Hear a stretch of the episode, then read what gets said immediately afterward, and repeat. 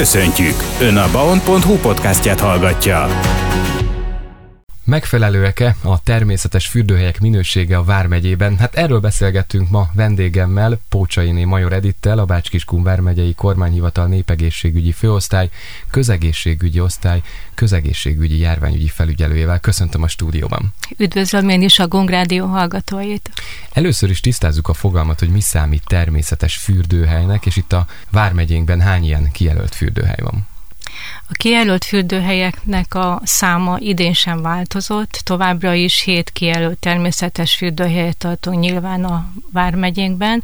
Ezek ugye Tiszán, Tiszakécskénél található, Baján, a Kamarás Dunánál, illetve a három természetes fürdőtavunknál, Vodkertitónál, Szeridítónál, Kunfehértónál, továbbá van egy szabadstrandunk Kiskunmajsán a fürdőn belül, ez egy mesterséges szabadstrand, illetve a hetedik pedig Kecskeméten a záportározónak a vize.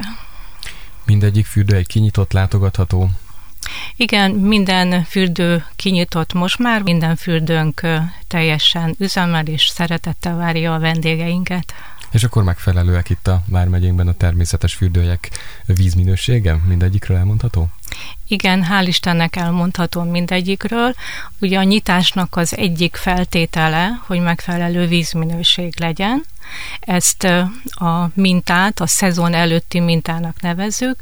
Ezt a mintát a nyitás előtt legfeljebb három héttel kell levenni az üzemeltetőnek. Ezek a vizsgálatok teljes egészében megtörténtek. A laboratóriumi vizsgálatok alapján ilyenkor kettő paramétert néznek a kollégák. Az úgynevezett indikátor szennyezettségjelzőket mérik, ez az enterokokusz és az E. coli szám. Hogyha a jogszabályban előírt határértéket ez a két paraméter belül van, akkor megfelelő minőségű a víz minősége. Egyébként az enterokokusznak a határértéke 100 ml-ben 500 telepegység lehet, az elkolinál pedig 1500 lehet. Tehát mindegyik érték ezen belül van, úgyhogy az összes víz minősége a nyitás előtt megfelelő minőségű volt.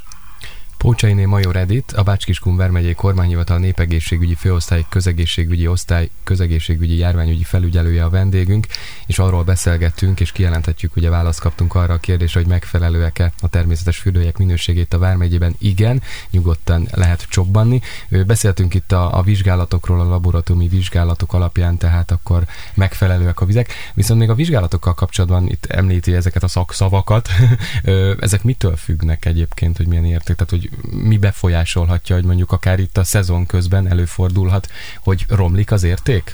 Igen, hát sajnos ugye az, hogy a szezon előtt jók a, a vízminőségek, az nem azt jelenti, hogy egész végig feltétlenül jó minőséget eredményeznek.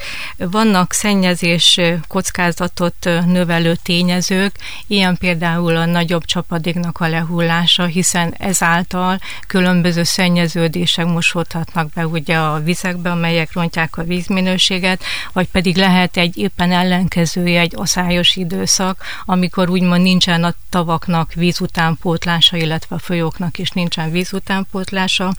Lehetnek illegális szennyvízbevezetések, amik azért hál' Istennek nem sűrűn fordulnak elünk a Vármegyébe, de a lehetősége fennáll neki, illetve lehetnek környezeti tényezők, mint például a vízvirágzás aki jelen pillanatban a Dunapata szelidítónál tartózkodik, az azt tapasztalja, hogy a víznek egy vöröses barnás színeződése van, és ezt a színeződést a barna-vörös alga, a latin nevén Botricoccus brauni okozza ezt az elszíneződést.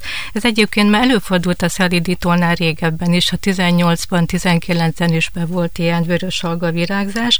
Ennek az a jó oldala, hogy a vörös alga nem termel toxint, mint például a kék alga, mert hogyha a kék alga virágzás van, akkor annak egy olyan erős toxin termelése van, ami az egészséget károsíthatja. Ebben az esetben ugye el kell rendelni a fürdési tilalmat, de hál' Istennek a vörös alga nem okoz ilyen egészségkárosító hatást. Ennek következtében ugye a fürdő használatát nem is korlátoztuk ugye be. Hogy említette, szezon kezdet előtt végeztek már vizsgálatokat, de folyamatosan is, de milyen gyakran ellenőriznek így a szezonban? A szezonban végzett vizsgálatoknak a száma az attól függ, hogy milyen hosszú az üzemeltető által kijelölt szezon. Ez nálunk általában a megyében június elején nyitnak a természetes fürdők, és augusztus végéig vannak nyitva, ettől egy-kettő esetleg eltérhet, és ebben a három hónapban, ami kötelező vizsgálat, az három darab vizsgálatot kell végezni, az előbb említett indikátor paramétereknek a vizsgálatára. Természetesen, hogyha az üzemeltető egy hosszabb szezont jelöl ki, mondjuk május közepétől szeptember közepéig, akkor ez a vizsgálati szám automatikusan növekszik már kicsit említette, hogy például az utánpótlásról, hogy egy természetes fürdőhelyben hogyan jön utánpótlás a víz, igazából amikor esik a csapadék, akkor? Hát, Vagy laikusan és egyszerűen nézve, hogyha sok eső esik, akkor Tulajdonképpen ugye az időjárásnak a csapadék meghatározza ugye a vízminőséget, de azért hál' Istennek vannak bizonyos szabadstrandjaink, ahol a víz utánpótlását másképpen is tudják befolyásolni, illetve tudják tölteni, Ilyen például a szelidító, amely a kékesi rétből táplálkozik, mivel a szelidító egy szikes védelem alatt álló tó, ezért ebben az esetben a jogszabályban meg van határozva, hogy a kékesi rétből március 15 és április 15 között lehet leengedni a vizet, nyilván megfelelő mértékben, amit a vízügy engedélyez, és ezáltal töltik fel a szelidítónak a vizét. Tehát ez egy jogszabályban meghatározott adott időszak. A sotvarkerti tónál ott nincs ilyen, meg kunfehér tónál sem. A vadkerti tavat azt egy hidegvizes kútnak a vízével tudják feltölteni. Ezt a vízjogi engedélyezésben behatárolják, hogy mennyi az a mennyiség, ami kivehető ebből a kútból. Ezt a 400 ezer köbméterről tavaly ennyi volt, most idén megemelték 600 ezer köbméterre, tehát ennyit tudnak az üzemeltető beszivattyúzni a tó vizébe, attól függően, hogy milyennek látja a, a, az átlag vízmélységet. Ugyanez van Kunfehértónál is, ott is a hátsó tavakból szivattyúzzák a szükség szerint a vizet a Szabadstrand területén lévő tóba, vagy pedig Kiskunmajsán ott szintén hidegvizes kúttal töltik fel a természetes fürdőnek a tavát. A napokban hallhattunk arról a listáról, illetve olvashattunk, amit a Nemzeti Népegészségügyi Központ közölt, és a kifogásolt kategóriában az egyik megyei fürdőzőhely is megemlítésre került. Tisztázzuk itt is ezt a kérdést, hogy most akkor hogy is van ez. Igazából a pontosság kedvéért ugye megemlíthetjük, hiszen tudni lehet, hogy melyik tóról van szó, Vadkerti tóról. Köszönöm szépen, hogy föltette ezt a kérdést. Ez ugyanis a múlt évben is már problémát okozott, és ez évben is már több megkeresés érkezik a hatóságunkhoz, hogy az NNK honlapján található minősítések és a kormányhivatal honlapján található minősítés nem egyezik meg. Ennek az az oka, hogy az NNK ö, nyilván tartja az országban az összes fürdőhelyet, és ott van mellette egy minősítés is. Ez a minősítéshez lehet kiváló, jó, tűrhető, vagy pedig kifogásolt minősítést. Most az, ezek a minősítések, ezek a négy egymás követő évnek valamennyi vízvizsgálati eredményei alapján értékelik, és ez az értékelés, ez egy kockázat alapú értékelés, mivel a vízminőségnek az inkadozását is figyelembe veszi, így ezáltal megállapítható, hogy mekkora a szennyezésnek a kockázata.